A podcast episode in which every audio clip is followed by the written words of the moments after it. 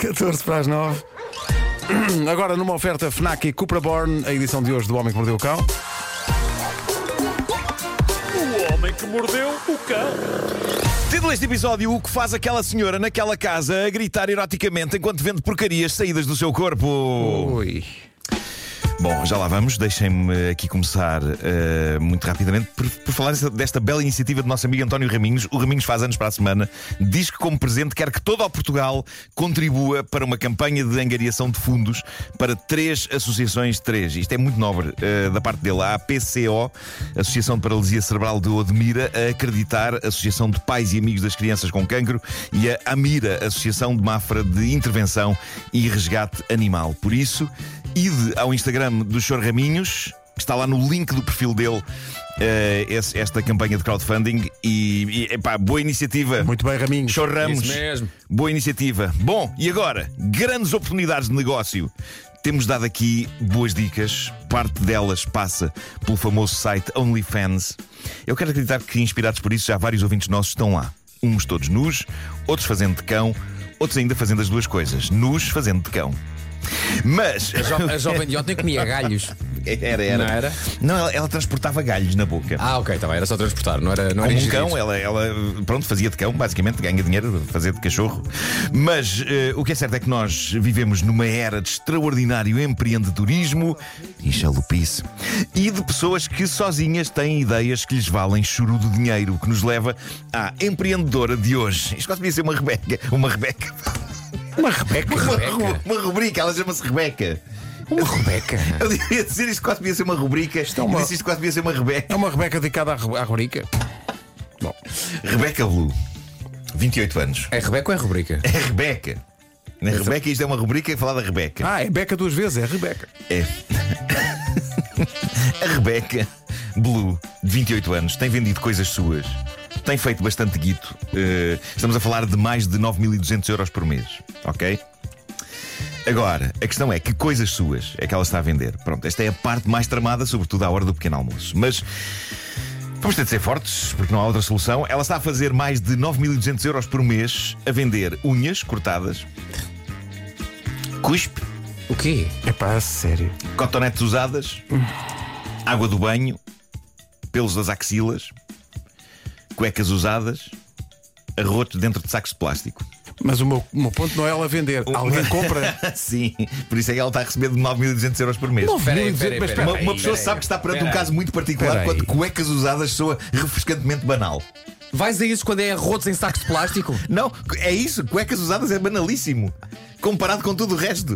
É, incrível. Ela ganha 9 mil euros. Mas, Ahm, mas espera aí, agora fiquei no arroto num saco de plástico. sim, sim, sim. Ela arrota para o saco de plástico e fecha, dá logo o nó. Mas ela sente bem o arroto e vai a correr à gaveta, tira o saco. Sim, eu acho que deve ser isso. Tem aqueles sacos de sandes, não é? Ou, é, ou Bom, é que- eh, aqueles sacos com o fecho em cima. Ela- Avalia isso com o Ziploc. Ela faz isso e fica glad. Bem visto. Bem visto. A lendária marca de, de sacos de plástico e folha de alumínio. E- e Bom, película ahm, aderente. E película adentro. Rebeca Claro. é uma empreendedora da Carolina do Norte, na América, diz que está com medo de deitar fora, seja o que for, pois já percebeu que os seus seguidores lhe compram basicamente tudo. Ela diz numa entrevista recente: Eu já não deito porcaria nenhuma para o lixo.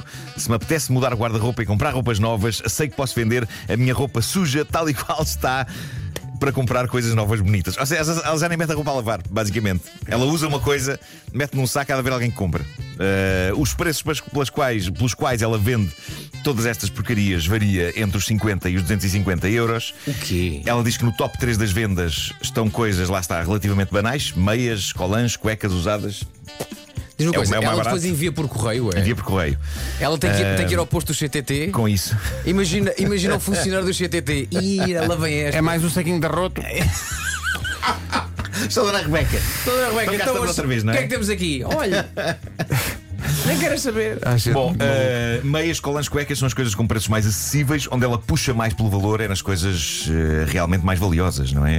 Garrafinhas de água do banho dela, cotonetes usadas, isso é tudo material de luxo. Que nojo. Há mais coisas que ela vende que o pudor me impede de reproduzir aqui. Mas o que é fenomenal é haver quem compre, de facto, Pois, exato. sublinhando, sublinhando a minha teoria de que está tudo a enlouquecer. Está tudo a enlouquecer. Agora, a parte bonita disto é a seguinte: com a fortuna que ela está a fazer com isto, ela não só está com um bom nível de vida, como está prestes a abrir um abrigo para animais abandonados, o que é um belo projeto e um desfecho espetacular para uma aventura que começa com arrotos dentro de sacos. Espera, minha até, questão espera é- até ela começar a vender a areia dos gatos. Mas a minha questão é: os animais sabem a origem da fortuna? Claro que sabem, ela informa-os. É. Eles mesmo Ah. assim querem uma casa, não Querem, querem é. saber. Claro, Ah, Eles dizem desde que a gente não tenha de ver. Bom, ah, ela diz que adora conversar com os seus clientes, muitas vezes até altas horas da noite, Pois. e satisfazer os seus desejos mais bizarros. Embora ela admita que, por vezes, é uma coisa que a deixa mentalmente esgotada, já que muitos dos seus clientes a usam quase como psicoterapeuta. Eu acho que ela está mentalmente escutada logo à partida. Não sei, olha, chama-lhe parva, está a fazer 9.200 euros por mês. Quer dizer, nós andamos aqui há anos e anos a levantar-nos cedo. Alguém quer o meu cuspo?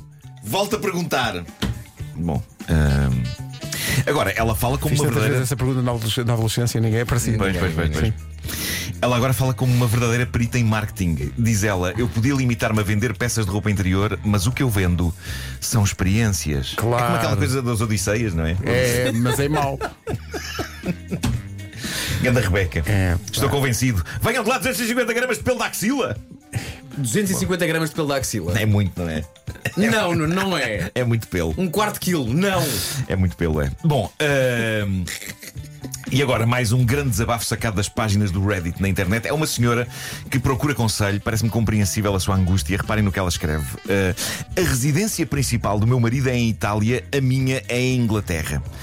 Só isto já é uma coisa estranha, não é? Eu, eu acho que pode ser interessante pessoas que namoram viverem cada uma na sua casa, mas caramba, não em dois países diferentes, não é? Acho que já é um fora de bocadinho mão. longe, não é? Um bocadinho fora de Qual mão. é, qual é que é a distância máxima que tu ah, achas assim? Eh, Deixa-me pensar, 20 km. 20 quilómetros. Pronto.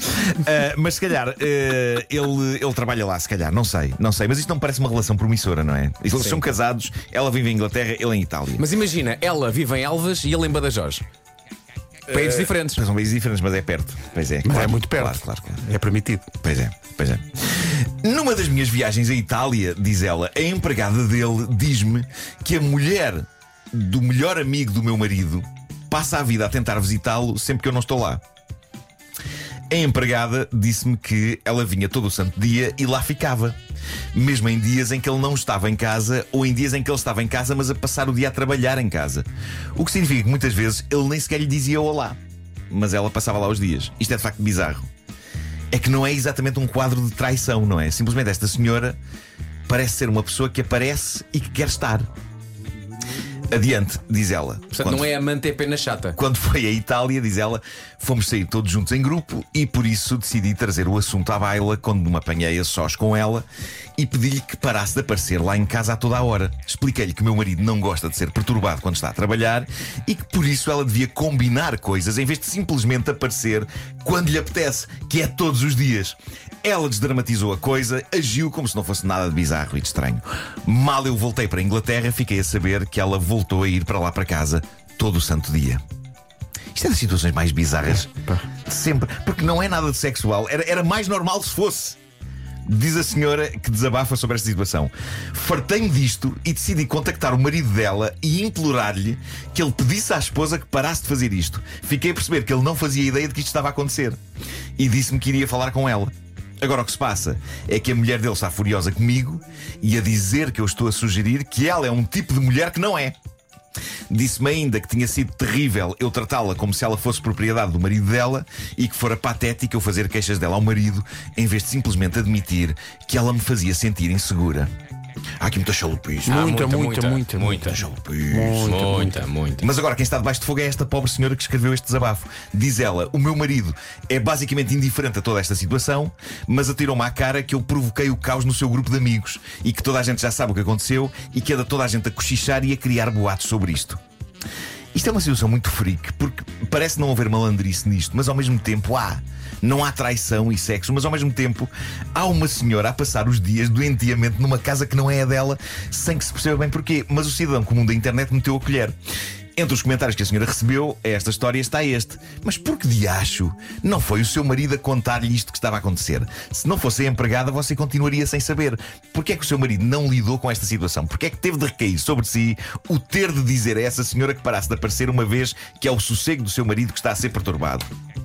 Bem visto. É provável que o marido dela esteja a lidar com isto da mesma forma como eu lido com um bocado de umidade que me apareceu no teto de uma casa de banho.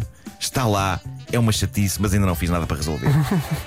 Esta senhora é um bocado de umidade, não é? É um bocadinho. é. Senhora é é umidade. É Mas o umidade. problema é que essa senhora é umidade, mas não é só na casa de banho. Está em vários sítios. Pois é, Constantemente. É, verdade, É uma verdade. praga. Outra pessoa diz: a palavra que está a faltar nesta história é stalking. Pois é. Perseguição. A senhora que publicou isto e o marido dela deviam começar a levar a sério o comportamento dessa senhora antes que isto escale.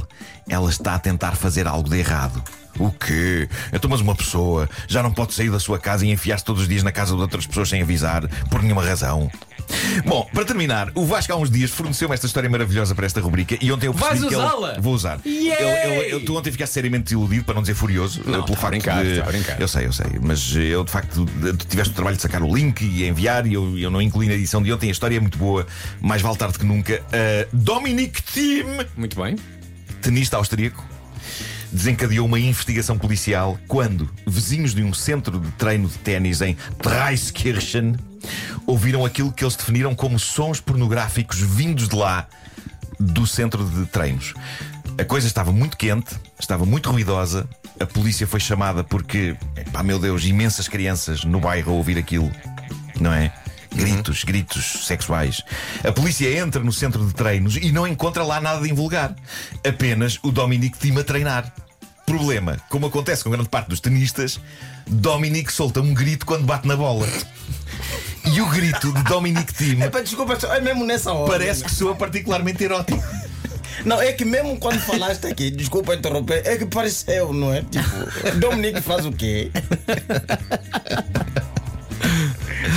Olha, o que me intriga é pá, como é que eles não ouviam o som da raquete a bater na bola? Porque isso costuma esclarecer bastante a situação, não é? Mas aparentemente o Dominic tem um grito mais alto que o do impacto da raquete na bola. É.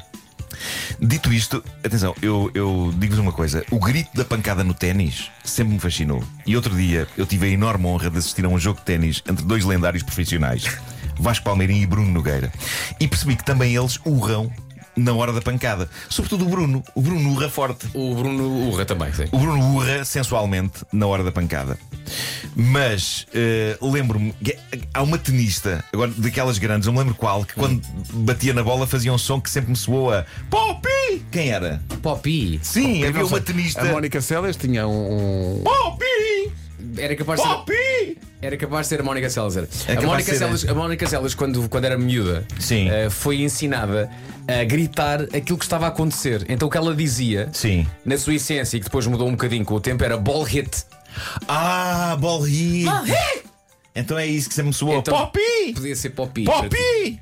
Mas podia- podia Popi! ser a- Ora, Xarapoba. Xarapoba também. Eu sou um total e completo zero no ténis, como vocês sabem. Eu, a raquete bate na bola, a bola vai para trás. Mas eh, uma das razões que me poderia querer fazer aprender esta modalidade era só chegar ao ponto em que tenho o meu próprio grito de pancada na bola. Ah, tem. Eu isso adorava. Eu adorava que se tornasse um grito icónico, sabem? Tipo, lá está o clássico grito do Marco no ténis. E tens Este- algum grito pensado? Estou desde ontem a pensar em hipóteses de grito para pancada na bola no ténis. Uhum. Consegui reduzir a lista de possibilidades a três e queria submetê-las à vossa consideração. Ah, pá, vou tirar a música. então. Ok. Diz lá. Ok, A primeira é racaca. Ok, segunda. A segunda é E a terceira? ahua. Agora não sei qual é que vocês. Tu nunca jogaste ténis, para não? Tá. Não, não, não. Só se quer giro. É que se eu lhe perguntar os três outra vez, eles não, sabem. dizer. Não, não, que eu tomei nota deles, são escritos aqui. Ah, estão escritos. Racaca e ahua. Como é que se escreve a segunda? Uh, B R R R R R R R E a terceira? A H U E E a primeira? U E RKK Eu gosto muito do R A K A RKK. K A A A Racacar. Acho que o Rakaka é top. Vais tu que jogas ténis eh, Sim. Não te importas de testar estes gritos da próxima vez Eh, Só para ver Estarei. Sim.